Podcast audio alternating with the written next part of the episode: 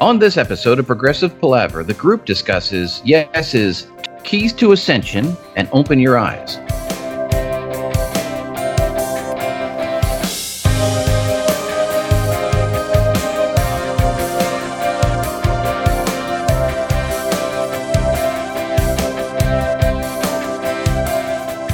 Hi, and welcome to Progressive Palaver, a group of lifelong friends and appreciators of music discussing the greatest progressive rock bands album by album.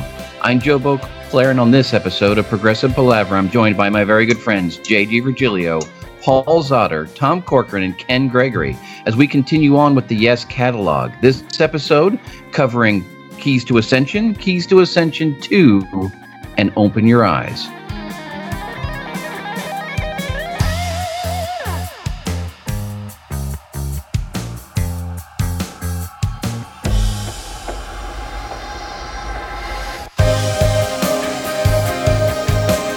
All right, gentlemen, welcome to the Palaver this evening, and we have we have really set the table for ourselves tonight. We we are going to attempt to cover Talk, Keys to Ascension, Keys to Ascension two, and Open Your Eyes, which really, when you sit back and think about it, amount to three vastly different interpretations of Yes music all at once. Um, there are some common themes that run through this, as we've been discussing in the in the offline chat for the last week or so. A um, lot of vocal tracks on these, a lot of reverb going on. Um, you know, so so there there are those sorts of things in common, but you know, this this is this is different. In Keys to Ascension, we have the return of Rick Wakeman and, you know, the, the the the quote-unquote classic lineup, although we can talk a little bit about that as well. And then in Open Your Eyes, we sort of turn the corner and bring in Billy Sherwood officially after a couple of sort of near misses with him joining the band. Suddenly, he's sort of front and center with, with this. And I think, you know, each one of these, and and we'll consider Keys to Ascension as sort of a single unit, because they were all the, the live tracks from those two albums were ultimately released as Key Studio. So it it really counts as as three albums in, in my mind. But but these are these are different. Okay, nineteen ninety-four through uh, nineteen ninety-seven is a huge chunk of time, and we've already done it, starting with Brave and, and other albums. So we could probably just, you know, go through the uh, essentials uh, pretty quickly. Progressive rock during this period is is is is partially wonderful for us, but it's foreboding as progressive rock dissolves before our very eyes. Um, nineteen ninety-four, Yes as Talk, simultaneous with Marillion's Brave. We are thrilled. Uh, Pink Floyd had the Division Bell.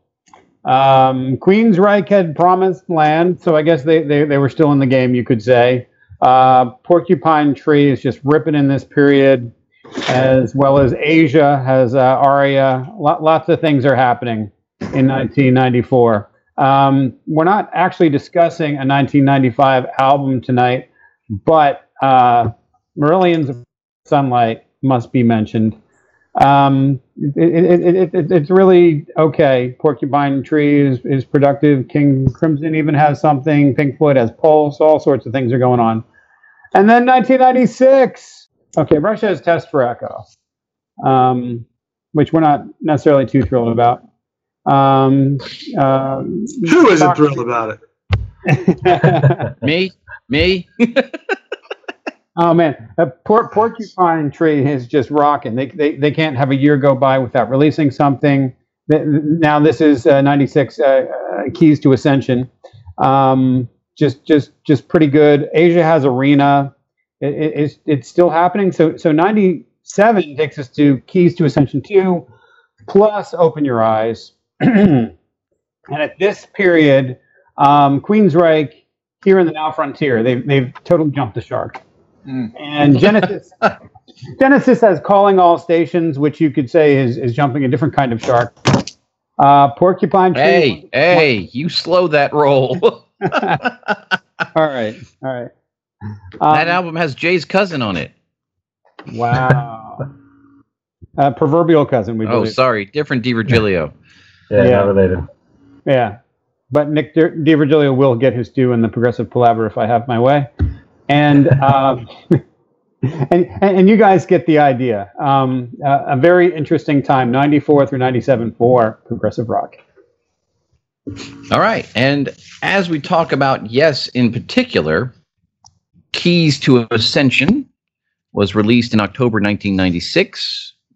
The live tracks, which is what we will consider here, we're not going to consider the, uh, or I'm sorry, the studio tracks. We're not going to consider the live tracks. The studio tracks were produced by Yes, and the album was released on the label Essential, featuring Jon Anderson, Steve Howe, Chris Squire, Rick Wakeman, and Alan White.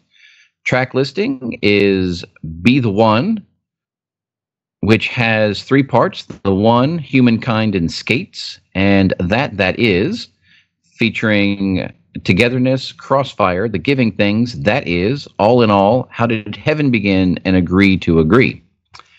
Keys to Ascension is the fourth live album and fifteenth studio album by the English rock band Yes. It was released as a double album in October nineteen ninety-six on Essential Records, after guitarist Steve Howe and keyboardist Rick Wakeman returned to the band in mid nineteen ninety-five. The group relocated to Anderson's hometown of Saint Louis Obispo, California, and started writing and rehearsing for a new studio album. The reunion for of this particular lineup was promoted with three shows at the city's Fremont Theater in March nineteen ninety-six, the Five's first live performance together since nineteen seventy-nine. The album features half of the live set from the nineteen ninety-six shows and two studio tracks, which marked a return to producing long-form pieces. Keys to Ascension received a mostly positive reception from music critics and reached number forty-eight on the U K albums chart and number ninety-nine on the Billboard two hundred. Yes supported the album with a media tour, which included live performances at record stores and television and radio appearances, and a same-titled home video of the concerts. After further studio tracks were completed in nineteen ninety-six and nineteen ninety-seven, these and the second half of the nineteen ninety-six live set was released on the follow-up album Keys to Ascension two. The studio tracks from both Keys to Ascension albums were compiled on Key Studio, and both albums were packaged in their entirety in nineteen ninety-eight and two thousand ten, the latter with the concert video as a bonus disc. Which takes us to Keys to Ascension two, released in November nineteen ninety-seven. The studio tracks here were produced by Billy Sherwood. This was also released on the Essential label. Um, the lineup remains the same: Jon Anderson, Steve Howe, Chris Squire, Rick Wakeman, and Alan White. Track listing is Mind Drive, Footprints, Bring Me to the Power, Children of Light, featuring Children of Light, Lifeline, and there's a third part that didn't seem to make it onto my... Oh, I like that. No, it's no, it just it's just two, Children of Light and Lifeline, oh, and then sorry. Sign Language is You're its right. own track. Yep. yep. So I, my my notes are correct. Good for me. Keys to Ascension two is the fifth live album and sixteenth studio album by the English rock band Yes, released as a double album in November nineteen ninety-seven by Essential Records. It is the successor to the critically acclaimed Keys to Ascension two C D set from nineteen ninety-six. It is the final studio album to feature the quote-unquote classic Yes lineup, consisting of Jon Anderson, Chris Squire, Alan White, Steve Howe, and Rick Wakeman, with the studio tracks being the last to feature Wakeman in any capacity. The album reached number sixty-two in the U K. And just for completeness sake, I will say the Keys Studio is a compilation album released in Yes by in two thousand one. It is made up of the studio tracks from both Keys to Ascension and Keys to Ascension two. And then finally, we have Open Your Eyes, released also in November nineteen ninety-seven. There's some shenanigan stories around that. Credited producer is Yes, and it was released on Eagle or Beyond Music, depending on which continent you were living in. Band lineup is Jon Anderson, Steve Howe, Billy Sherwood, Chris Squire, and Alan White. Igor Khoroshev shows up on three songs, and Steve Porcaro shows up on one. Track listing is New State of Mind, Open Your Eyes, Universal Garden, No Way We Can Lose, Fortune Seller, Man in the Moon, Wonderlove, From the Balcony, Love Shine, Somehow, Someday, and The Solution. And I have on my notes here, The Solution, and in brackets, and associated bullshit, which we will get to. Open Your Eyes is the seventeenth studio album by the English rock band Yes, released in November nineteen ninety-seven by Eagle Records in the U K and Beyond Music in the U S. Following the departure of keyboardist Rick Wakeman and the addition of guitarist, keyboardist, and producer Billy Sherwood in nineteen ninety-seven, Sherwood and bassist Chris Squire started to develop songs for an album by their own band, Conspiracy. They caught the attention of their new management, who suggested to use some of their material for a new Yes studio album. Anderson and guitarist Steve Howe's late involvement caused their creative input to be limited. Open Your Eyes received mixed to negative reviews from music critics and became one of the band's lowest-selling albums, reaching number one hundred fifty-one on the U S Billboard two hundred and failing to enter the U K album chart. Its lead single, Open Your Eyes, reached number thirty-three on the Billboard Hot Mainstream Rock Tracks chart, which was followed by a second, New State of Mind. A limited edition with a surround sound mix was also released. Yes supported the album with a twelve-month world tour from October nineteen ninety-seven that coincided with their thirtieth anniversary. The band were joined by Russian keyboardist Igor Khoroshev, who had played on the album as a guest musician and became a full member at the tour's conclusion. So that's a lot going on right there, gentlemen. So so sadly, the the strong friendship developed in the creation of Talk did did not last, and so Trevor went off to become a film music god, and so Rick Wakeman and and Steve Howe are invited back into the mix, and they all relocate, as as we talked about, to California, and they. Uh, They do a couple shows and they record some, some live tracks. And, you know, I, we've talked before with, um, you know, we, we talked about King's X and Rush and Marillion and, you know, what's, how do you promote an album and what's a good single and what isn't. The decision to bury new tracks on the back half of double live C Ds is the most curious business decision I think I've ever come across. It is it is very strange. I mean, you know, you, you a band like Yes, who pushes the envelope and, and does new things, you kind of, to be a fly on the wall, you can you can kind of hear how the conversation What would would go in a situation like this, and you, you had people that are trying new things and, and, and want to do something new, um, and there's a, a slight small amount of logic to it, but yeah, I mean it it's a sh- that this hap- this went down the way it did, because I mean I I think Key Studio is a fantastic group of songs, yeah. and yeah. I um. I think they just get buried in an album that really doesn't have direction. I mean, yeah, I mean, some of the live songs are work well, and there's nothing wrong with them, but it's just as a package, it just doesn't work. And um, I can't say enough about that. That was a bad decision.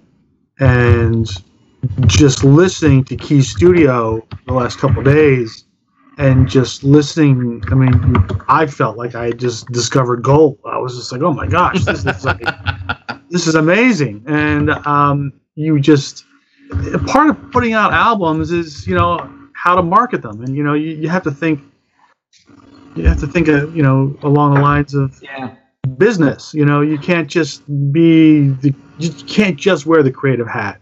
I mean, you have to think about the business. And I, I don't think any of these guys had any. It was just a bad decision. I'll just put it that way. Well, and and, and, and the, the amazing thing is, is that Keys Studio, which which it, it seems so obvious.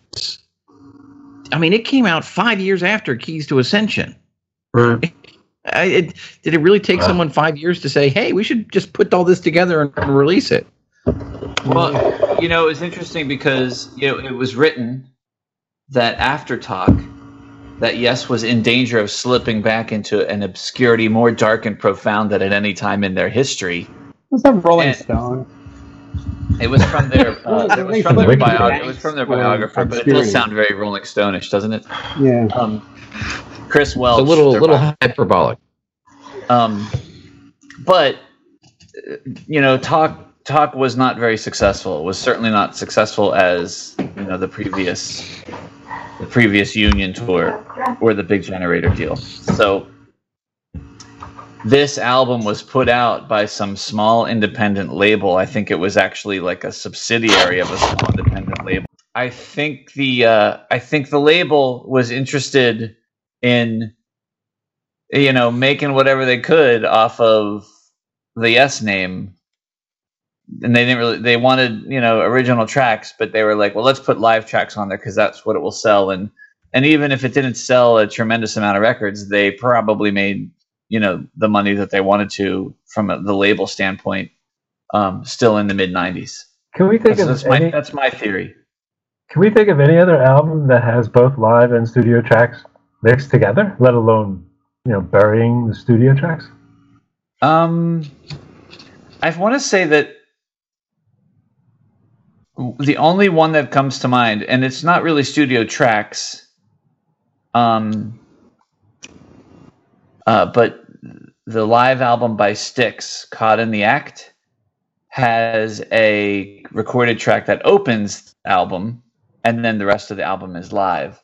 And, I, and, and it was also a, sort of a gimmick that bands did, I would say, throughout the eighties and, you know, maybe in the early nineties if they still did greatest hits albums, where your bands would have a greatest hits album, and then and they would have like one new track or two new tracks that they would put on it, and it would, that would sort of bookend the great the greatest hits component. But you're right; it's not really common to have, like, especially in Keys to Ascension two, where you have, you know, a full album of of live music and then a full album of of recorded new new recorded material. It is odd. It's a screwy well, idea. It, it's, I think. Yeah, well, it, it's it's really weird. Now, I, I can think of two examples in my own experience of that. So Genesis Three Sides Live, although that's only the North American version that has Three Sides Live. Um, I want to say that the European version actually had Four Sides Live, which doesn't make any sense at all, but that's neither here nor there. And um, around this time, The Fix had an album called React, which was sort of half and half. And it was it was structured in a very strange way. I want to say the first the first four or five tracks were, were studio tracks, and then the live tracks were on the on the rest.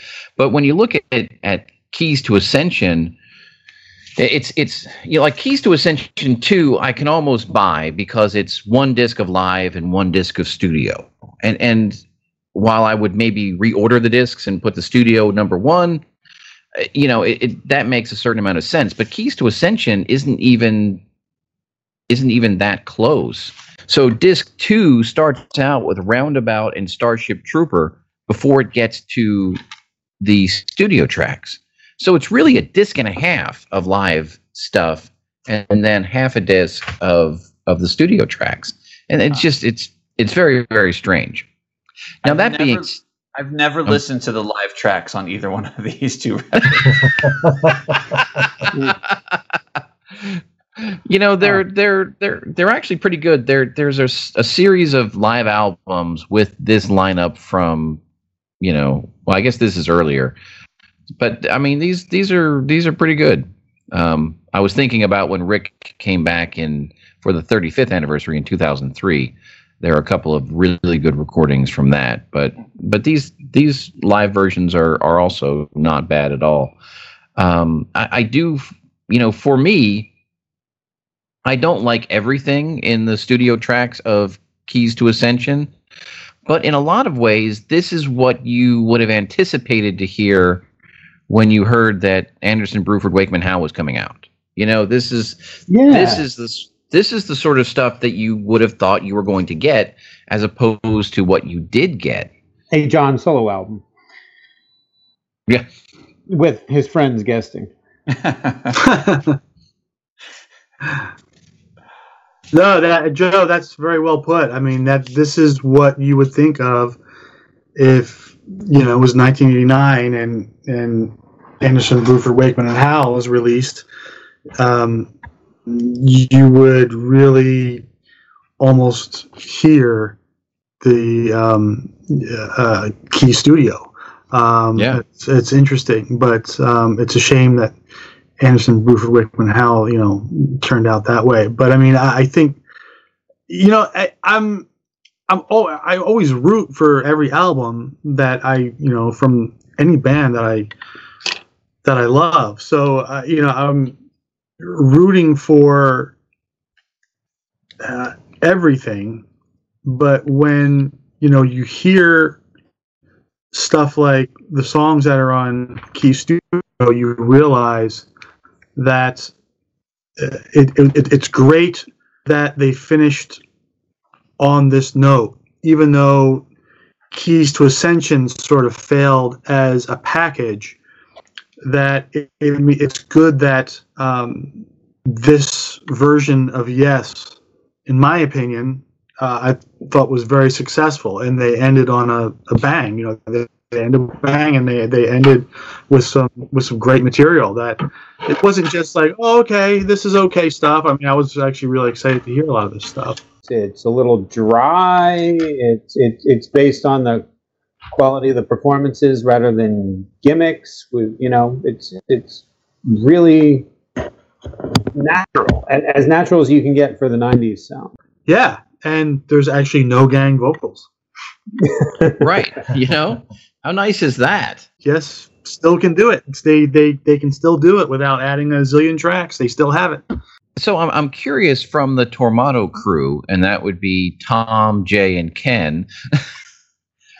You know, we, we were we were sort of trash talking and uh, you know, drawing parallels to to the the Key Studio portion, and, and you you three seem to be very very positive about the Keys portion. So I'm curious from from your perspective, you know, what are the, what are the highlights here in these studio tracks? Things that resonated with you. You know, maybe along the lines of Tormato. Yeah, I was definitely hearing uh, bits of Tormato and even bits of drama in there. Um, one thing that stood out to me was something uh, Joe and Paul said earlier about uh, the bass lines uh, seeming to come and go. Uh, there would be times where Chris Squire would just jump to life, and it was you'd be like, "Wow, that's fantastic! Where was he for the rest of the song?" But yeah. it, I would take it for what it was, and you know it's awesome that he's uh, rocking out at certain times, especially in the end of uh, Mind Drive when they have that jam at the end. Yeah, there, there were shades of the kind of the goofiness of uh, Tormato with some of uh, the keys in, in different songs. It's it's like it's awkward, it's a little, a little goofy, uh, but for some reason I like it. The same same thing that I said on uh, on Tormato. I was just going to say, I missed you hear uh, Tom's defense of the album. Oh.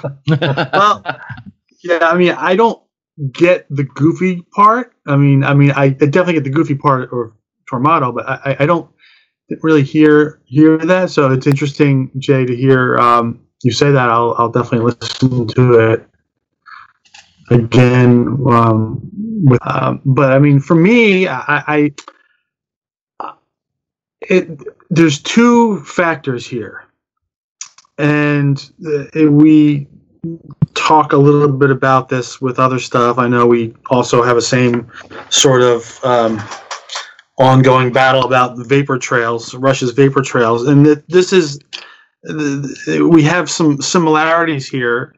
What I hear in Good Yes is uh, I hear progressive music, um, people just not people thinking outside the box and just and do and willing to do something new and exciting, but yet not so self-involved and pretentious where it's just through the roof. You have hooks.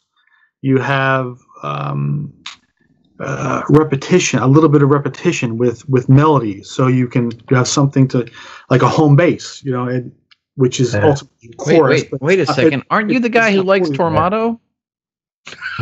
Yeah, Joe. I mean, I, I just listened to that today, and I mean, there are some some great hooks in Tormato. I mean, there's some uh, great great songs in a progressive rock world. I mean, um, I, I it's I think incessant pretentious noodling. Wow. So I, right, so right before we started this, not right before, about a half an hour before we started, um, s somebody. Somebody triggered the Skype, you know, phone, and I was on my iPad, you know, sitting in my chair, feeling lazy and fat and old. And uh, next thing I know, I'm I hit the button and I'm staring at Tom, and um, and I'm like, dude, I I was like, are we starting at ten thirty or eleven? And we have this little. Neither one of us really knew what the hell just happened. We're just sitting there on Skype. And so almost almost instinctively, um, I think I mentioned to Tom, I said, yeah, I've just been sitting here listening, going back and forth to these albums. And Tom says, you should go on and watch the video for Don't Kill the Whale because it's fantastic. I was just watching it just now. So I did. I went on and watched the video. And, you know, the video is pretty psychedelic. They're all standing in the water, you know, like they're superimposed over the water. And there's pictures of like a A whale, a whale's tail flopping around the ocean. Um, like they got one shot of a whale, and they just kept using it over and over.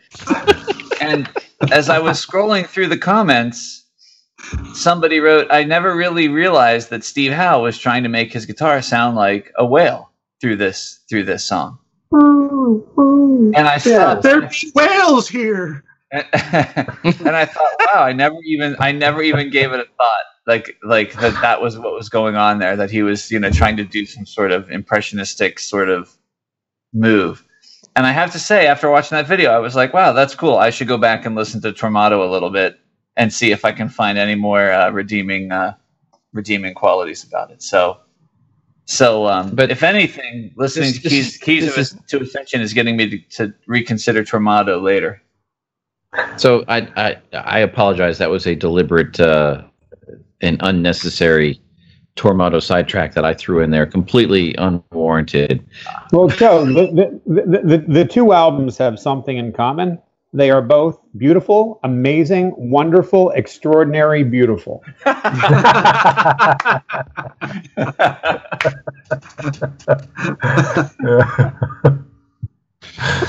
it, uh, I mean, the, the whole thing is interesting. I mean, uh, I mean, I could talk about this, you know, all night, and I, I won't. But I mean, I know part of my, and I, I honestly, guys, I'm not hearing a lot of this parallel that you guys are talking about between Tormato and Key Studio. But if we're, if someone's going to talk about Tormato, I'll, I'll, I'll, I'll certainly join in. I think we we were just so. We were so desperate for like a natural sounding kind of rocking progressive yeah. recording that we'll, we'll take whatever we can get. And yeah, you know.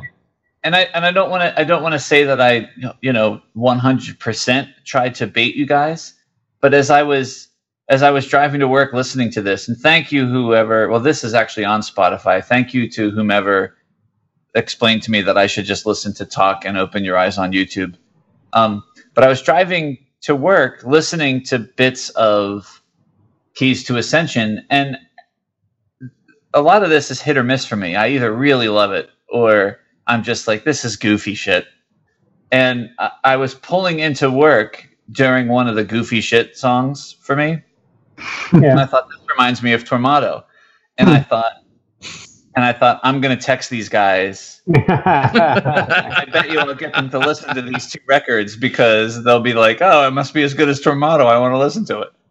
Well, it's very interesting that you bring that up, Paul, because I really enjoy both, but I didn't really put two and two together. So maybe I enjoyed it on a more subliminal uh, basis, where there's definitely some same undercurrent there with the two of them. I just didn't really put them together, but I really enjoy Key Studio. I mean, I have to say, I mean, this to me is what Yes is. I mean, you know, it may not be, you know, fragile or, you know, close to the edge, but I mean, I really enjoyed listening to this, and I very, very much enjoy Tormato.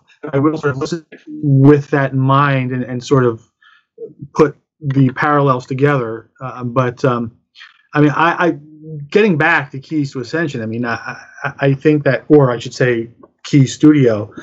Um, again, I can't say enough about these songs, and I, I it's it's really refreshing to me. And I I don't want to bash.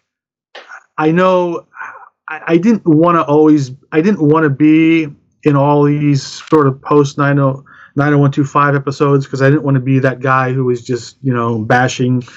Um, yes, but I, I have to say I, I really dislike a lot of the albums, the, a lot of the later albums, and um, uh, I, I it's very, to me, uh, it's almost tragic.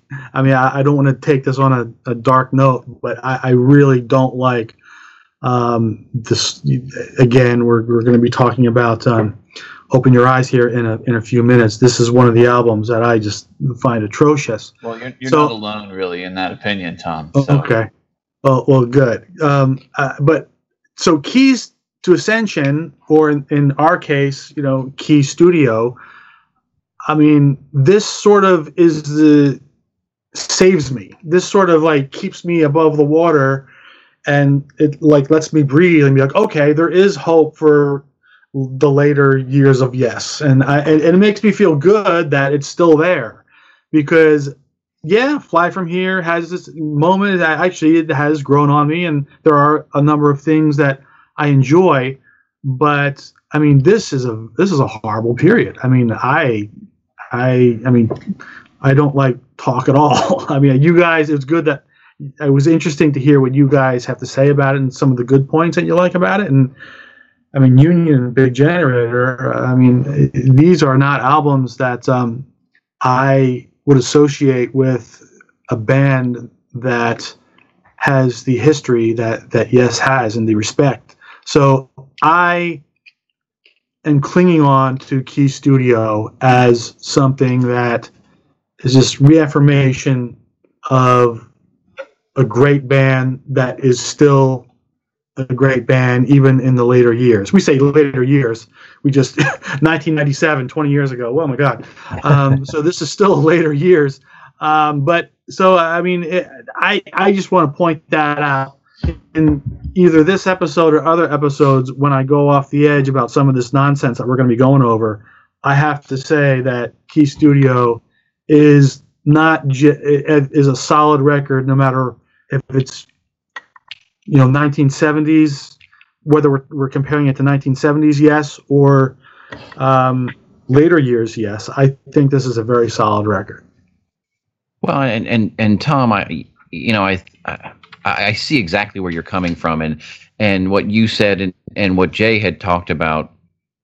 The thing about the the the studio portion of Keys to Ascension.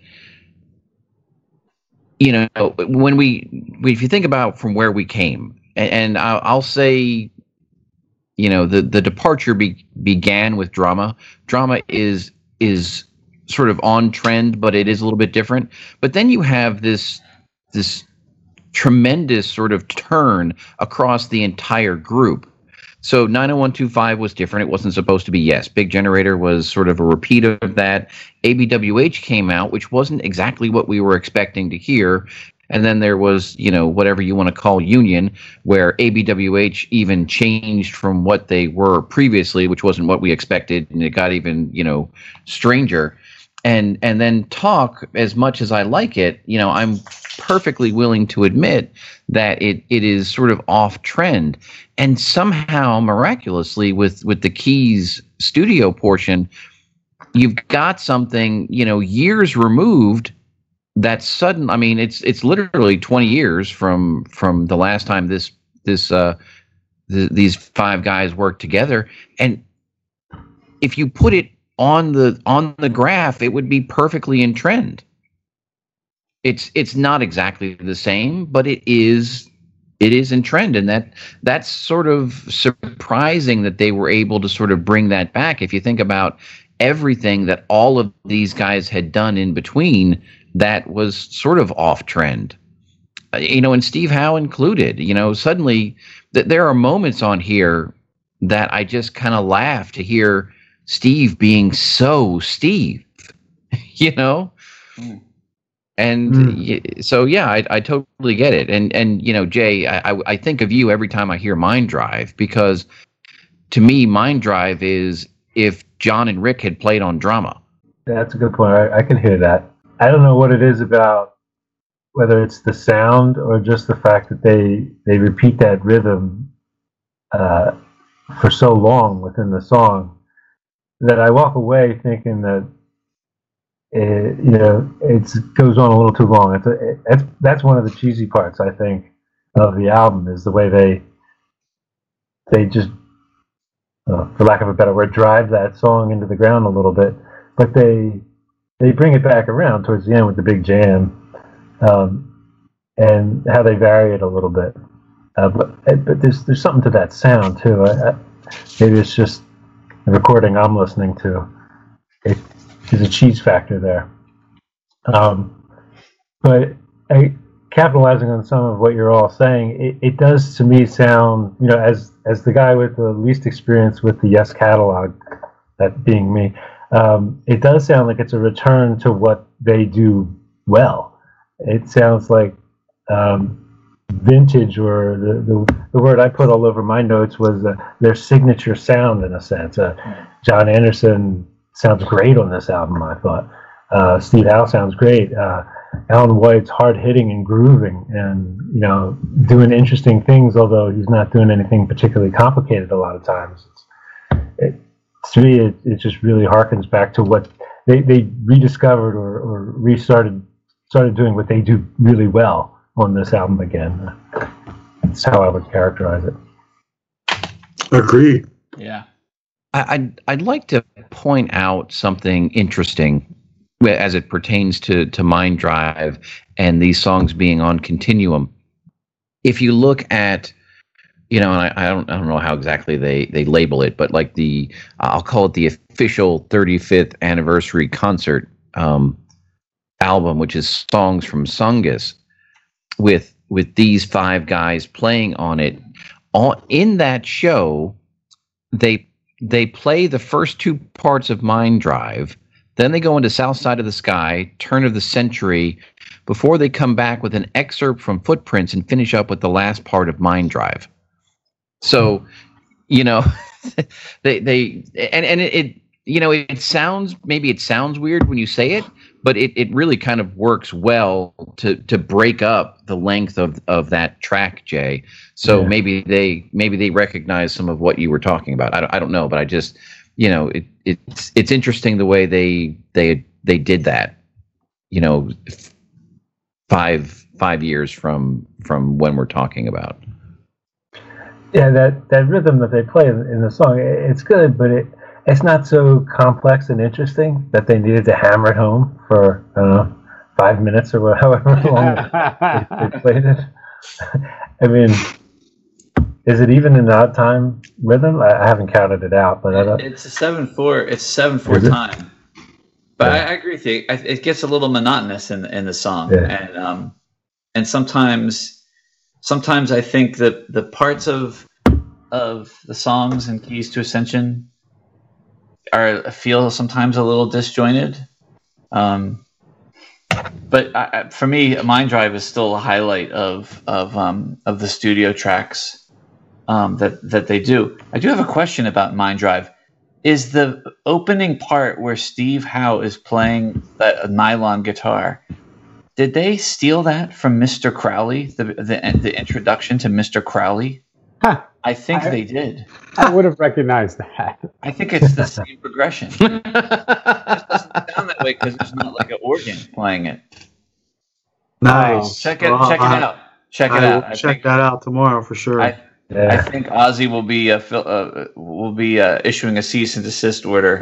In, in years. All right. Well, with, with all that is brilliant with Mind Drive and all that we like about Keys to Ascension and Key Studio, I will say they're just butting parts up against each other. Yeah. I, I'm I'm not really sure how the classical guitar intro really works with the rest of Mind Drive. Uh, and I can take John's lyrics into account in some of this stuff, but you don't have the Eddie Offord influence. You don't have, wow, we're meticulously going to try different things and try to craft different things and, and come up w- with, with a new art form. It's just like, hey, we've got riffs. They're good. Put them together. Go. Right. Yeah. I think that's a great point, Ken. And it's more eloquent than uh, what I had just written in my notes that, you know, Billy Sherwood was kind of at the helm for these recordings. Yep. And well, for some of them. Uh, yeah, yeah. Well, so my comment was simply that, you know, from a production standpoint, producer standpoint, he certainly is no Eddie Offord, Trevor Horn, Bob Ezrin, or Bruce Fairbairn for these guys. And and I think that maybe that's part of why you just kind of get this cut and paste sort of feel to some of these some of these tunes. Yeah, I ended up at Notes from the Edge, a good site, a conversation with Rick Wakeman. And um, the author talks to Rick, does an interview, and Rick is very complimentary of Billy Sherwood. And I just hearken back to what Rick did. It's the most reserved Rick we've ever known. He was a yeah, team player through and through. Yeah. He was just so thrilled to be in the California sunshine, hanging out with his boys. And he really, he, he he he doesn't dominate this recording the way he did previous recordings. He he was very much uh, a, a listener as much as a player. Yeah. Very interesting place in the arc of all that is Rick Wakeman, and we know it's not because he lost his skills. Damn, he sure has them with A R W. So mm. it, it was it, it was just just something stylistically that he was going for. He he was uh, melding with his brothers and, and doing well. He he did not want Keys to Ascension two to be called Keys to Ascension two. I think at that point he was gunning for uh, a standalone studio album.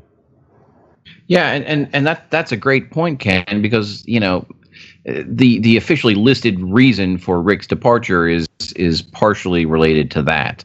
But, you know, I, I find it interesting that oftentimes Rick has conveniently placed prior commitments or management issues or contractual obligations that allow him to exit from, you know, whatever.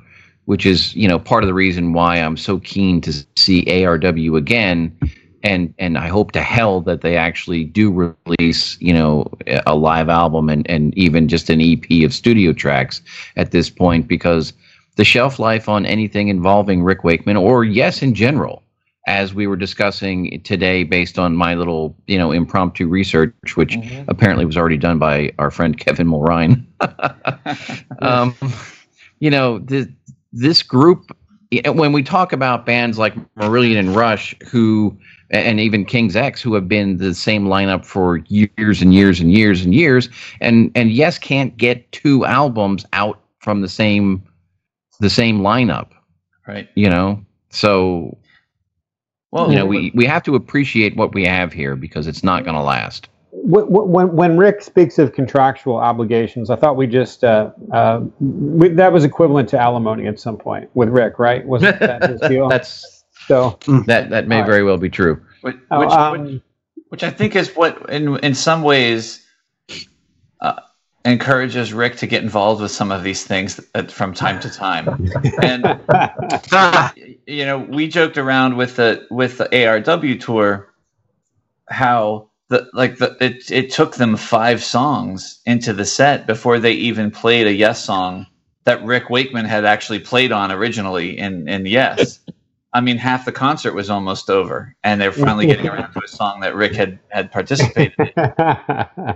You know, and, and he certainly, you know, flexed his uh, his chops at that show, and certainly appeared to be having a phenomenal time, and, and just was kicked ass.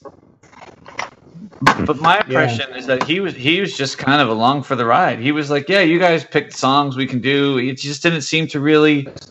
He just seemed so happy-go-lucky and just happy to be doing whatever that, you know, he was basically just like, yeah, you know, I woke up today and I put on this blue shirt and these jeans.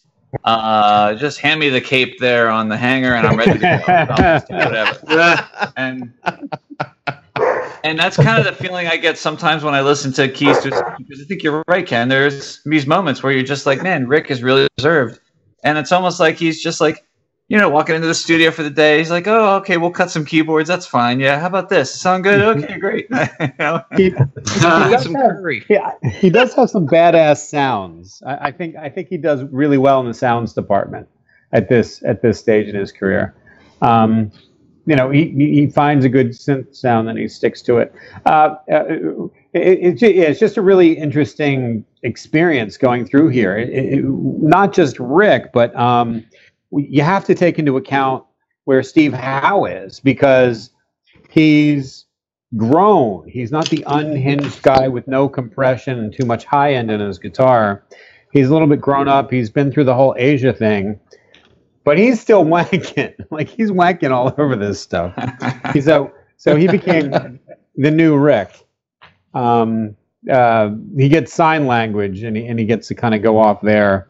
Yeah. Uh, and, and I'm going to say that Key Studio should just be the definitive listen. If if we recommend this to anybody who hasn't heard it, just just go to Key Studio, and it's a, a playlist on Spotify, or it's an actual release if you can find it somewhere. And and I'm um, excited. I'm excited about this because, I, I mean, even though I had read about it, I hadn't really actually clicked on a link for it until just just now.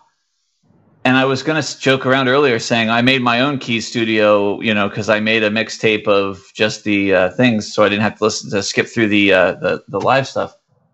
But the order, I, you know, is not just, you know, the, the tracks from Keys one to and the tracks right. from Keys two. The they order is mixed up. So yeah, I'm, and I'm, I'm excited to listen to it in this order. When, when you made the comment, it being um, sounded like Tormato, and you're... And Tormato, you mentioned you weren't very favorable to. Um, I I didn't hear that at all with the first track. So you were probably listening to a completely different track. Mm. Yeah, for sure. Somewhere in Europe, someone's playing a, a drinking game where we every time we say Tormato, they win. Well, and and. I'm I'm glad though that that Ken you you had brought this up, because I you know again I own the two discs, so I, I do not own Key Studio, which kind of annoys me, because I remember I was in I was in a store in uh, a resale store in Nashville, McKay's, which is the best, and I actually had Key Studio in my hand, and I'm like, I already own all this, why would I need this? And I put it down. And I had no idea how rare it actually was. So I'm hoping to be able to find it when I go back there um, this Friday, actually. But but yeah, you're absolutely I right. Think, I have. I think the chances are pretty good, Joe. I'm just saying. but but but the point is, I have I have also never listened to to these tracks in the order that they are on Key Studio. When you when you're there, could you look for Tormato? Joe, do you not like these tracks, or like we haven't really got to that? I mean, what are your so, thoughts so, on the studio? Generally speaking, I, I'm totally okay with them. There are parts to it that I really like. There are parts of it that I think are goofy as shit. You know, and if, if we're going to, you know, force rank these five guys' albums, it's better than Tormato. It's not as good as Going for the One. It's probably somewhere in the neighborhood of Tails. Hmm. Ooh, a bold statement. Well, I'm curious, Joe. Uh, just a morbid curiosity. Yes, Thomas? Seems favored now. Talk or Key Studio? Well, do I want a pizza or a ham sandwich? Oh, come on. These, which which one's the ham sandwich? and, and can we have a Tormato on that ham sandwich? Mm. Oh. I mean, you know, if if you were to ask me, Tom, which is the better album in in all of the quantifiable measurements that you can think of, I would be forced to tell you that Key Studio is probably the better album and, and less flawed. But I can also tell you that I have listened to Talk countless more times than I have listened to Keys to Ascension. Well, that's probably in part due to the package with the whole live nonsense. Well, getting back, I, getting back to Ken, you made a good point about how a lot of a lot of this is, you know, sort of cut and paste, like one part going to the next and kind of jagged. For me, one song that is a highlight for me, and I don't know if this is going to shock anybody or not, but the song that that works best, and I don't think has that same sort of disjointedness, is Bring Me to the Power. Um, it is a little funky how it's got kind of a groove and then it kind of stops and kind of there's some there's some notes that, that are played on the guitar and keys, and then it goes into the into the Bring Me to the Power part. But once it gets into that, you get this beautiful vocal melody that's like sort of the call with the guitar melody as the response, and then it moves into the uh, the keyboards being the response and back to the vocals, and it's just this terrific interplay that uh, to me is what the classic Yes is all about. And I feel like that is one of the songs where all of this stuff comes together in a way that's very unique uh, compared and, to the rest of it. Paul, I had I had a very similar note with regards to that. Um, there are aspects of the of the lyrics or the, the, the vocals in "Bring Me to the Power" that kind of make me want to, you know, climb the walls. But yeah. but I, I heard exactly what you're hearing with the the sort of interplays between the different parts, and it really kind of resonated with me as well. And um, l- l- maybe we should talk about the song that that is. Seemed like some people like that one. Yes. That's definitely really? a highlight for me. I, well, all right, before you get away from Power, Bring Me to the Power, um, I will say that's where I miss Rick, because Rick has a fantastic contribution insofar as supporting Jon. And for that matter, Chris's vocal, you know, supports Jon. And I feel that in Bring Me to the Power, Jon is a little bit naked. And, you know, whether it's uh, breath or phrasing or in, in, intonation, he he went through that whole growling phase with a- ABWH, and he, he really found, you know, Pete Anderson with his, his, his volume and power. And maybe he's a little bit less about volume and power at this stage in his career. And sometimes I just feel like he could use a little bit of, you know, fancy Wakeman behind him, or, or, or Chris harmonies or whatnot. Um, the, the, the sparseness that attracts us to Keys to Ascension and Key Studio also leaves them a bit bare at times. Interesting. I think it's that's a good that's a fair a fair comment, and you're right. Like, I think there are some moments where we talked about his great sounds that Wakeman has, the lushness and the he's really filling up space, but not in the way that we expect Rick Wakeman to fill up space, right? That's yeah, yeah. He would have had two boards, you know, one in each hand, and making all kinds of and yeah, a guitar uh, over his shoulder. That's right. I, I'd like to make one one comment here that, you know, may shock some people. It may not shock other people, but I think, you know, when you talk about the Key Studio portion, there is one area that I have come to realize where Steve Howe totally eclipses Trevor Rabin. Hmm. Is it the cool. backing vocals? It is not the backing vocals. No. And and, you know, and and and again, that that's not to say that I don't, you know, love and appreciate Steve Howe, because I have I have had quite the journey where Steve Howe is concerned, and I have a full appreciation for everything he brings to the table. Um, again, uh, inexplicable Trevor apologist. That's all well and good, but but one of the things that I'm I'm struck with now is that Steve Howe acoustically is way better. Mm. Um, I think the the way he he plays acoustically, the the way he records it, um, it, it just it it has a sort of a a, a beautifully res, resonating purity to it, and and he does it time and time and time again to the point where I just have to accept, you know, the the unabashed genius. And you know, not everyone has heard it um, at this point yet, but but really, what what started that for me was, you know, this sort of revelation of of Steve Howe's part on Aqua, which is is solely acoustic, and that sort of got me thinking about other things. And um, yeah, so uh, there there are a couple of of points on this record where, you know, Steve just sort of blows me out of the water with like that. So I'm going to counterbalance that a little bit. So Children of Light, I can't really listen to that song anymore, because I'm with you. Because when I start that song with the headphones on and the vocals are happening, you get John right in the center, you get Chris in your right ear, and you get Steve Howe in your left ear. And when I can when I can get like crystal clear, and like the funny part is it's just like Close to the Edge, right? Like that's how all of Close to the Edge is, and it's freaking awesome.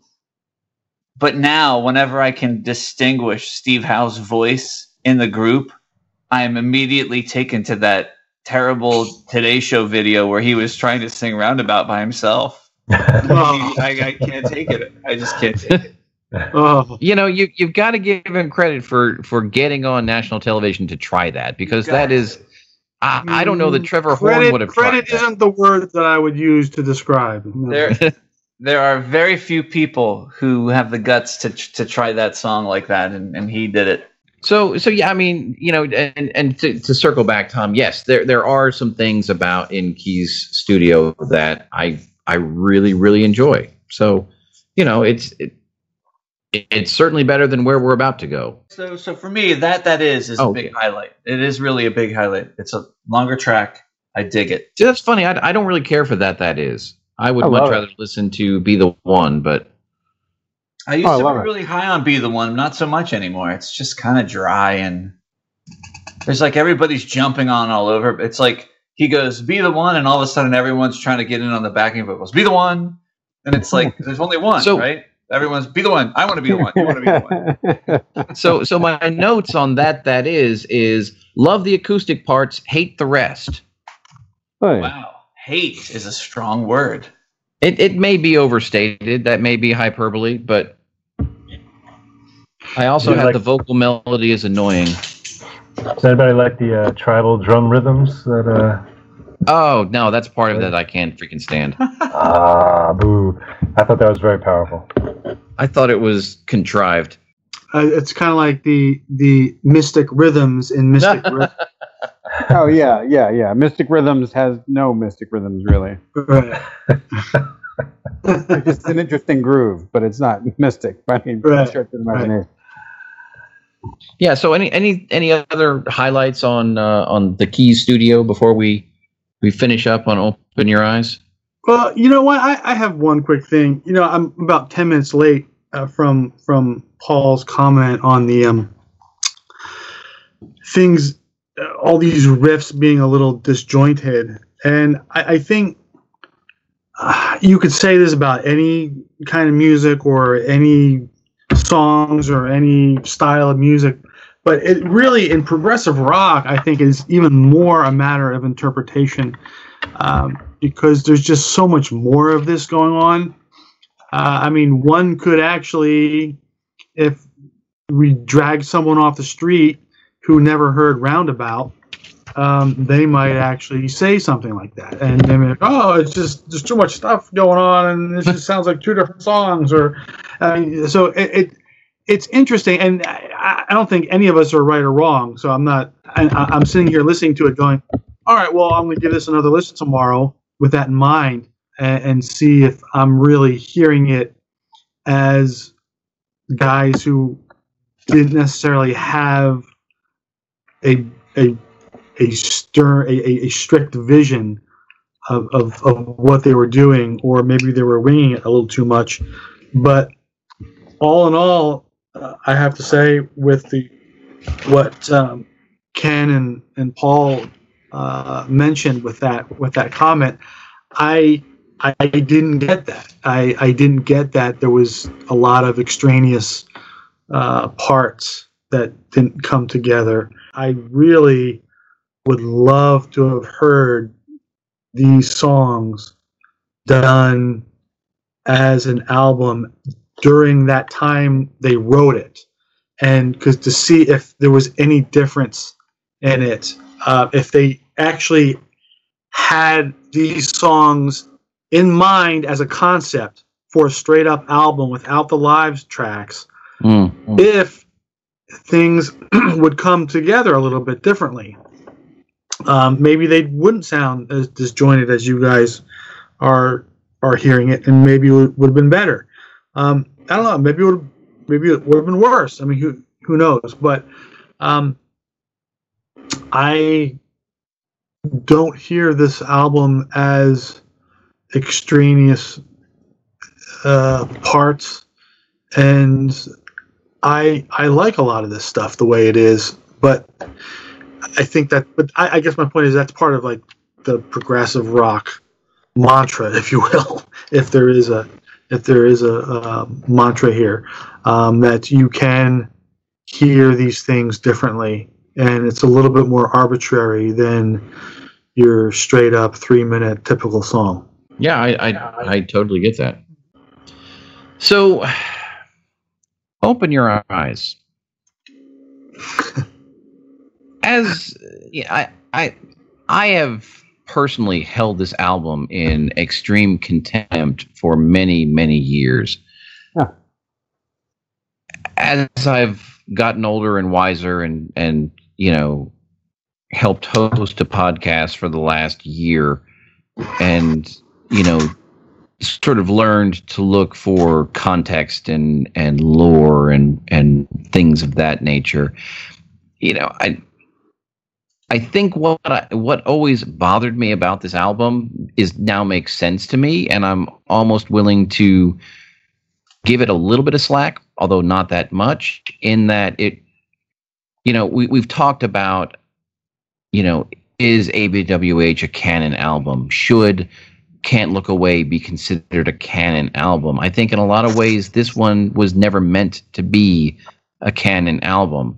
It was supposed to be a conspiracy album. It was supposed to be, you know, Chris and Billy doing whatever it is that they do.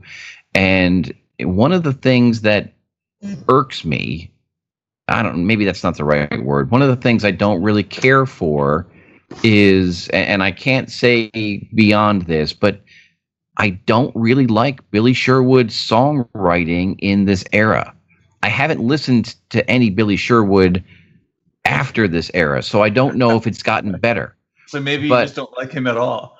But I, I, I don't know. No, he's like, good. What, he's good. I mean, at, at at at the time, and I don't know exactly what the, the date is, but I, it's around this era as well.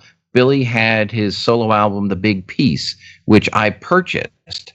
And a lot of the songwriting is the same sort of clunky, dragging stuff that you see here. And I, I, I just don't care for it. You know, I'm not going to say that it's terrible. I just, it's not really what I'm looking for. And, and when I read, you know, that this was supposed to be a conspiracy album and they sort of hijacked it, um, you know, it's like, okay, it, it perhaps explains some of, of the things that are going on here. Um, but th- that, that doesn't absolve all of the sins that we have.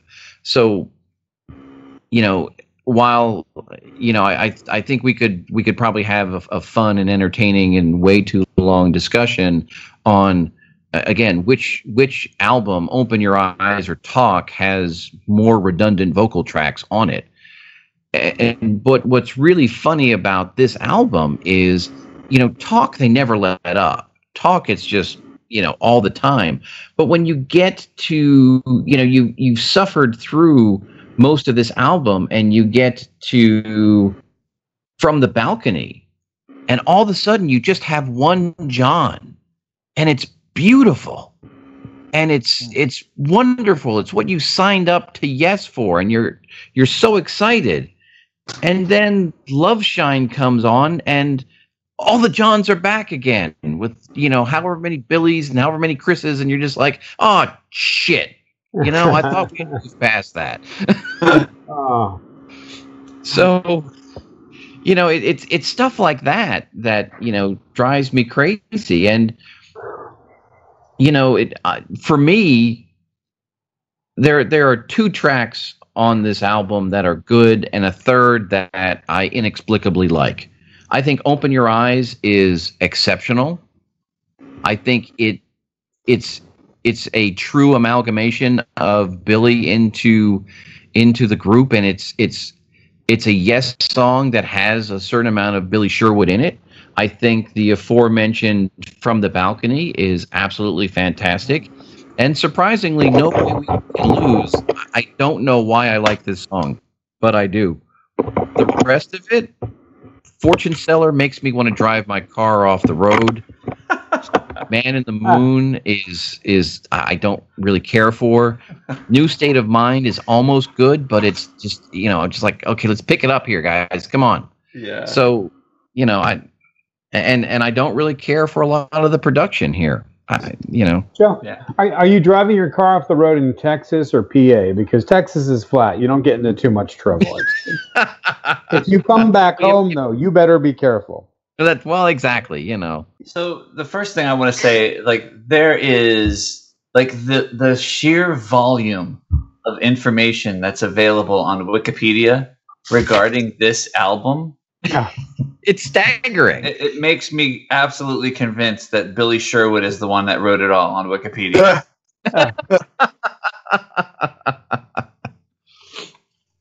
So it's funny. It's funny that you give such high praise from from the Balcony, Joe, because I, I just think that sounds like a a uh, you know, like a misplaced sort of lullaby that just kind of irks me a little bit. Um, Well, maybe maybe it's maybe it's context. Maybe I'm so tired of just being yeah. thrashed about the head with all this extraneous nonsense that it's nice to hear something. I mean, you know, yeah, maybe I should.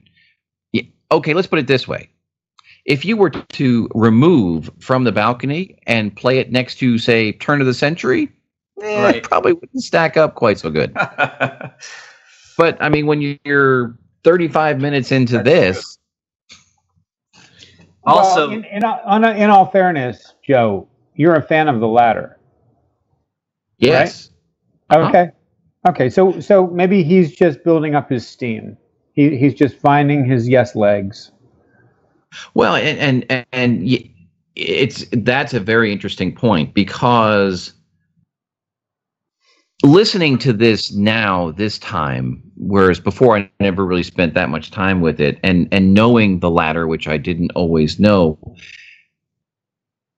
you know, I was always amazed that the latter was so good and Open Your Eyes was so bad. But you can, you know, if if you pay attention, you can clearly see, you know, the path from one to the other. And yeah, you know, again, this I think. This goes back to we have to we have to remember our history lessons. Two members of Yes go in a room and write something, it's not as good. Five or six members of Yes go into a room and write an album, and good stuff can happen. And I think that's the difference between Open Your Eyes and and the latter. And there's there's a there's a quote in here, and I don't I haven't been able to find it, but um, Paul, you can probably find it easier on the Wikipedia page, you know, something Steve Howe complaining again about how, you know, he and John were squeezed out of this because there wasn't time or this, that, or the other thing. You know, as as much as I, I, I get a little tired of reading that that sort of story again and again. But you know, yeah, it, yeah I mean, it, yes, I agree. I I know exactly what you're talking about, and it's just, you know, there, there's two things about that. First of all, it's just bullshit. Like, if you don't want to be on the album, don't be on the album. Right. Um, certainly, there's a revolving door that you can get in and out of with this band, and um, you know, so whatever. But if you if you listen to Steve Howe's contribution on this, you know, it sounds like exactly what it is. He was wherever he was, and they sent him tracks. And he just ripped guitar all over it and sent it back to them. Or, you know, it's just, it's just not, you can tell that it just doesn't sound like a cohesive effort overall. They should have called it Open Your Mailbox. But, you know, along those lines, you know, it got me thinking as I was reading the story about this, like Jon Anderson's. Like, what exactly is his threshold for not wanting to work on an album? Because if you think about it, like, he's kind of lollygagging in between stuff. And Chris calls him up and says, hey, we're, we we met this new guy, Trevor. We're working with Trevor Horn as the producer, and we're we're checking out these tracks. You, you should come hear them. And so he shows up and he listens to them and he's like, you know what? I want to sing on this. Let me be, let me sing on this. Let's get, let's get involved. And boom. And then it happens again in Union, where he's working on a project and he needs a hit. So he calls up Trevor and says, hey, you got any songs that might, you know, work well as a single?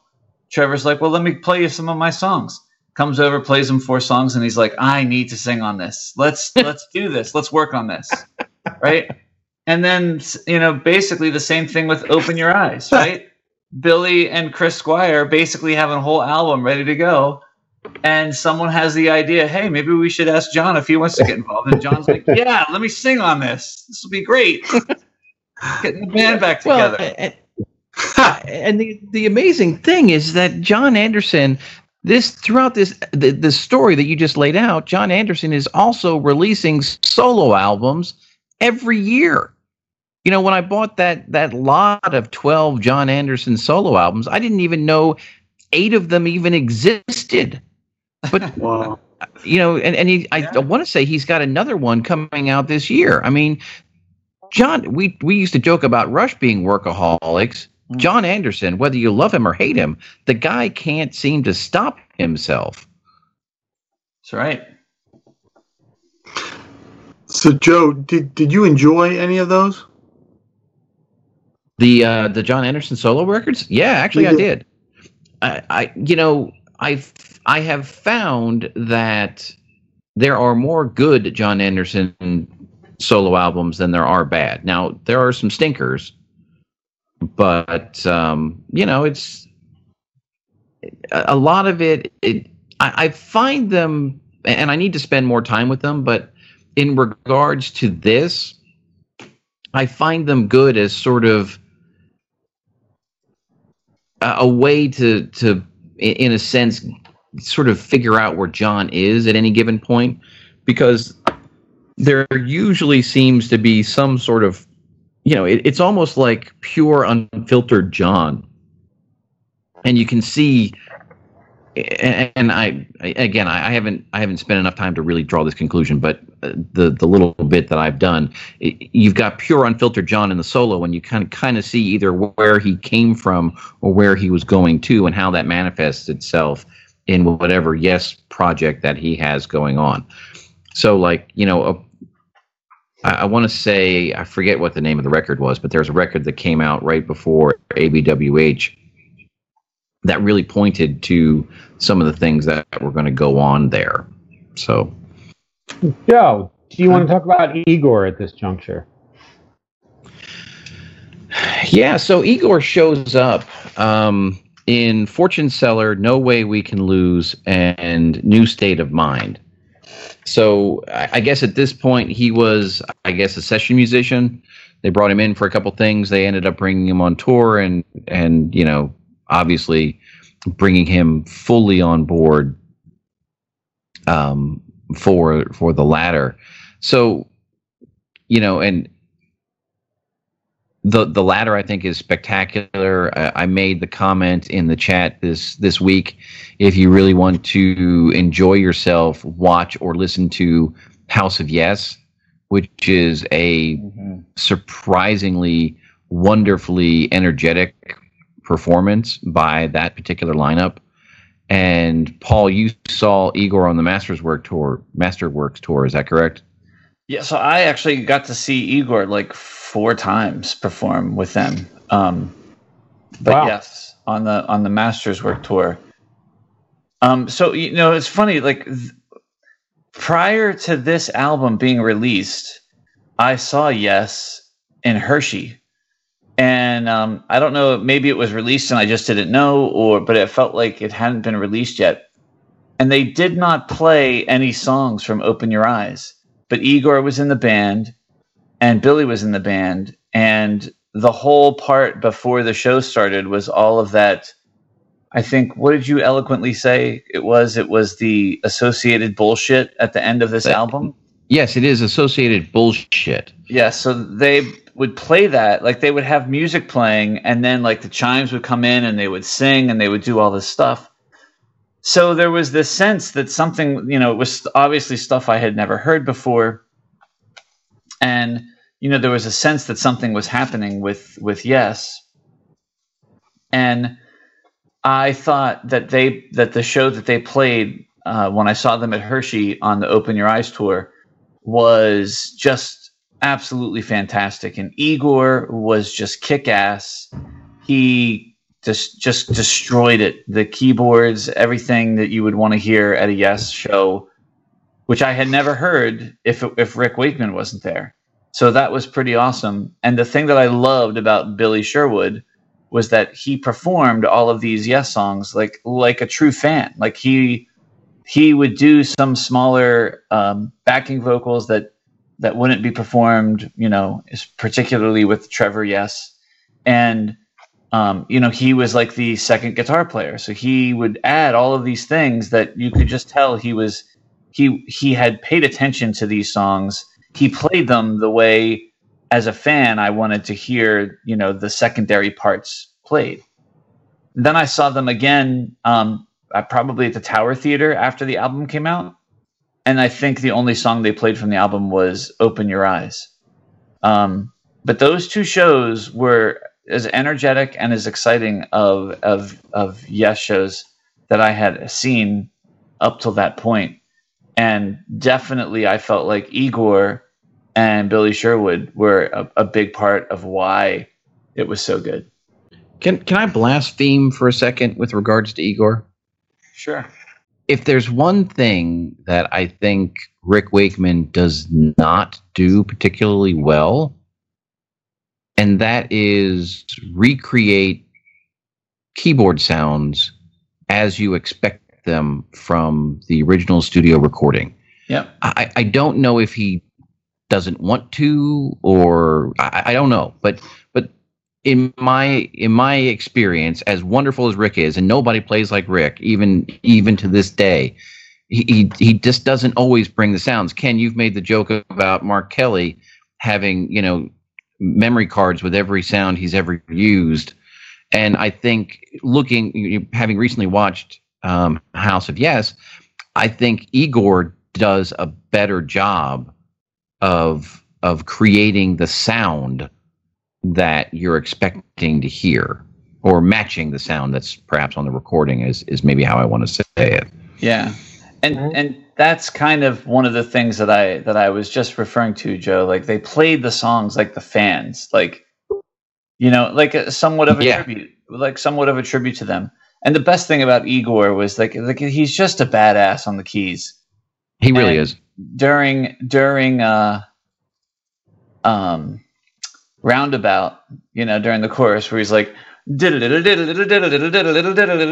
I don't, I have no idea how difficult that is to play for someone who's really good at, at the keyboards, but it sounds quite impressive. And he's up there like ripping through it, like jamming out, like, yeah, I got this. And then with his other hand, he's like hitting a cowbell that's mounted right in front of his keyboard. Yeah, I forgot about the cowbell. And it's almost just like he's like, yeah, I got your Rick Wakeman right here, and I'm giving you some cowbell. Right? It's just great.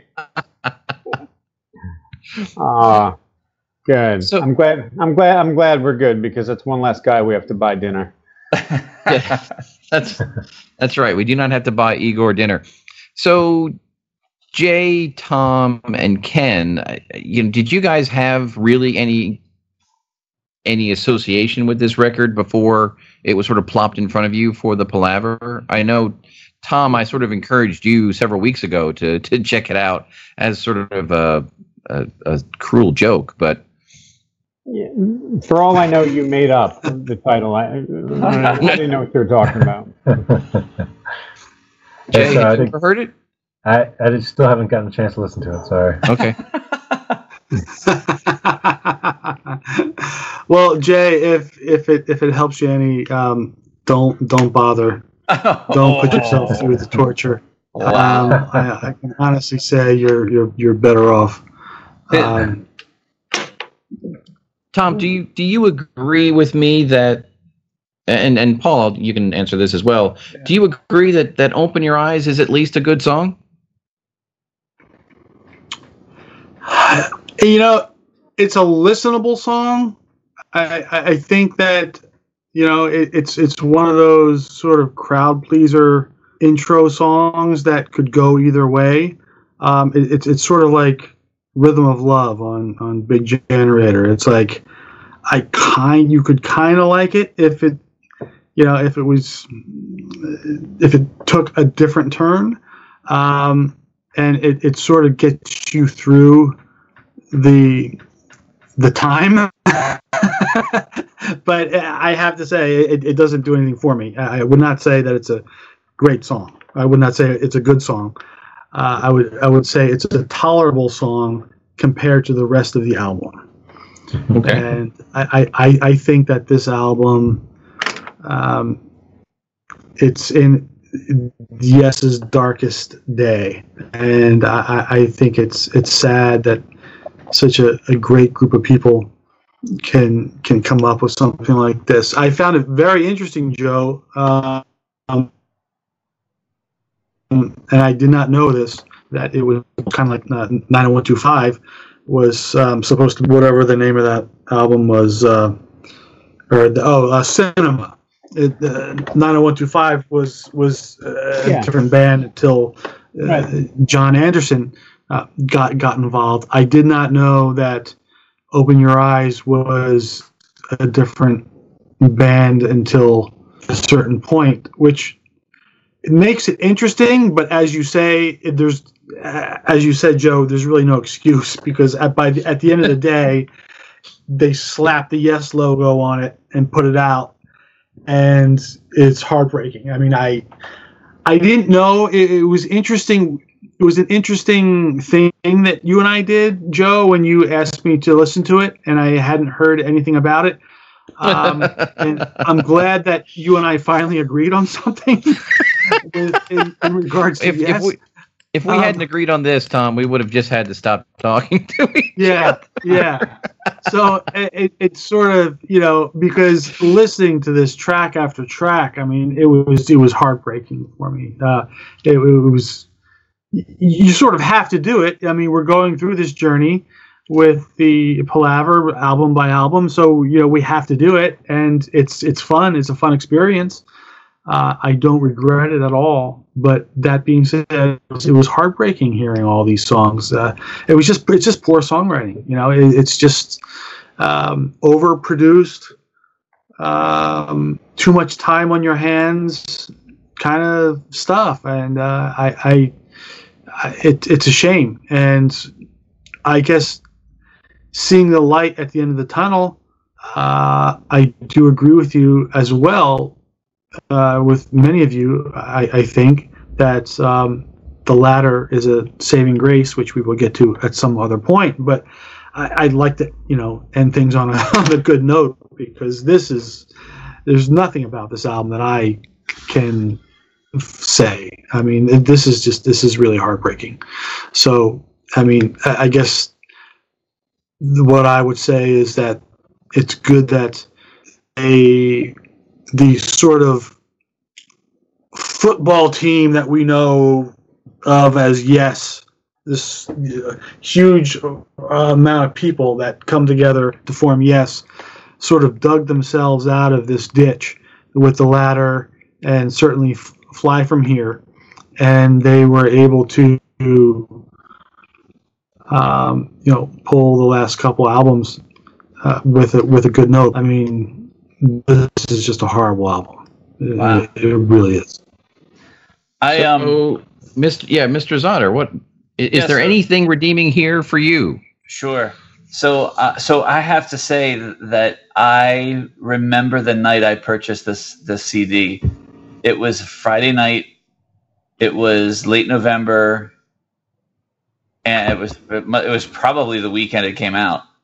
And I was, um, I had just I was just on the eve of starting Uh, my my new job as a sales rep, which was basically the beginning of my career, and I was spent my spending my Friday night as I often did, um, where me and the former missus would be walking through the Concord Mall uh, in Wilmington, Delaware, having dinner and like just hanging out and doing stuff. And I was in a record store, and I purchased "Open Your Eyes" and "This Strange Engine."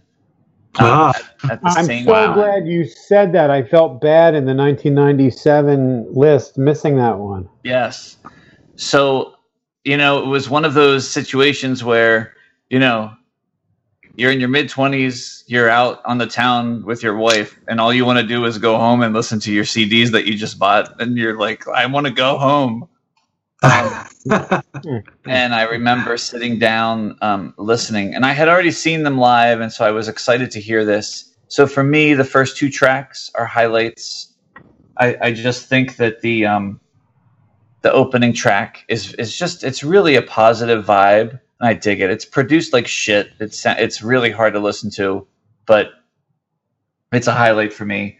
And I and I agree that "Open Your Eyes" is a is a top the top song on this. Interestingly, the other highlight for me is the final track, not the associated bullshit, but the solution. Right. I it's a it's a it's a, I think that's the it's a heavy Billy Sherwood track. Um, I I hear a lot of Chris Squire, and there's that just that terrific bass riff in the in the chorus, and um, even though some of that song is a little goofy, um, that. that bass riff just gets me. It's something that I can like kind of hum and, and just kind of listen to in my head all day long. Um, the chorus. So on um, that one, and an interesting, Joe, not the song, but the main riff of Fortune Seller, and not the la, la, la, la, la, la, la, not that part, no. But the music part afterwards where the, just the steady drum beat with that. Like to me, that's just a classic Yes riff. And, And uh, well, so that's, and, and, that's a highlight for what, me. Yeah, what I find frustrating about Fortune Seller is the the opening few bars are awesome. Yeah, and then they start singing, and you're just like, yeah, whatever. Kind of turns to shit for sure. Yeah, it really does. So one one last thing that I'd like to throw out about this album, because I'm sure you're all curious, on the wikis, it had mentioned that there's a website called Rate Your Music, and that you can get on and fans can rate all of the different albums. And of the thirty-three recorded Yes albums, this one was rated thirty-two by uh, by its fans, meaning oh, that no. there's only one other album that scored oh, no. lower. Oh, no. And, and what would that album be, Paul? Oh. Anyone anyone have a guess? Am I prepared to take a drink? Talk? Is it Talk? Is it Talk? No, actually, actually, Talk fared uh, pretty well. Pretty, pretty I well. I think in this. it's it's got to be Union. um, Union actually scored higher than than Open Your Eyes, um, quite convincingly. It's actually quite. So, it's interesting. It's actually, and this it it finished by a one hundredth of a point less. Oh. So any one of us could go on and put Open Your Eyes in its rightful place. Um, Heaven and Earth actually scored one hundredth wow. of a point less. Uh, wow. Now, and, did did did you yeah. also notice, Paul, later on in that? However, Music Portal, Op- Ultimate Classic Rock, ranked Open Your Eyes thirteenth out of twenty-one in oh, I, its list of best Yes albums. I did notice that, but I, I did not I did not seek that one out. I, I tried well, to pull it up, and, and the website, the, the link doesn't, uh, it's not loading on my computer, so I'm not one hundred percent certain. But that is something that, that bears revisiting. Well, I... Paul, I, I have to ask, where does Tormato land in that list? uh, I, knew you, I knew you would. I knew I you would. For sure that was at the bottom. So Open Your Eyes averaged a two point three six rating, where Tormato averaged a two point nine six. So it, it, it did a full, um, you know, full half a point better. Where Plus. does Tails come in? I'm curious. Oh, Tails is, is pretty good. It's a three point four nine. Wow. Really? Wow. Relayer, Relayer gets a three point eight four. People just can't get enough of that Sound Chaser, man. It's it's because of the cha-chas. I can't wait. I can't wait to hear stuff. If you are if you are curious, the number one ranked in this poll with a four point one three was Close to the Edge. It damn well better be. Yeah, thank you. Now, what was it that um, vocally Billy did to get to be the sixth man? They, they were a five-man band for so long. What was it, you know, you talked about his his taste in the live guitar tracks, but what was it vocally that he was doing? Was, was did he did he do Trevor stuff? Did so he... so the, the one cool thing about seeing them live was that he, he was like the token Trevor guy, right? So when they would do Owner of a Lonely Heart, like he would play all of Trevor's lines, right? So, oh, okay, okay. And, you know, Steve Howe was never really big on on doing that, um, so he would do that, and he would he did a lot of the of the those. Um, he did do the like the Trevor backing vocals for sure, but he just added a lot more to the vocal. I think he alleviated some of Steve Howe's vocals. Um, sure. But I think vocally, like in like the latter, is really where he he, he shines. Really, he you know I think Billy Sherwood, you know, best best work that I've heard is in the latter. Yeah, yeah. I agree, one hundred percent. So I think that you know at this point, I think we've we've said more than enough on Open Your Eyes.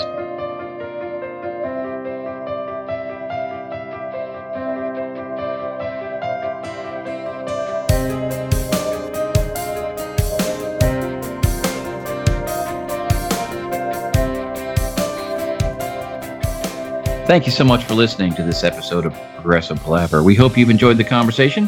As always, we've enjoyed sharing it with you. Uh, I suspect there are a lot of thoughts and comments about these two albums, and we encourage you to share those with us. We are available on the major forms of social media. That would be Instagram, Twitter, and Facebook as at ProgPala there, or you can search for Progressive Palaver. You can email us, progpala at gmail dot com.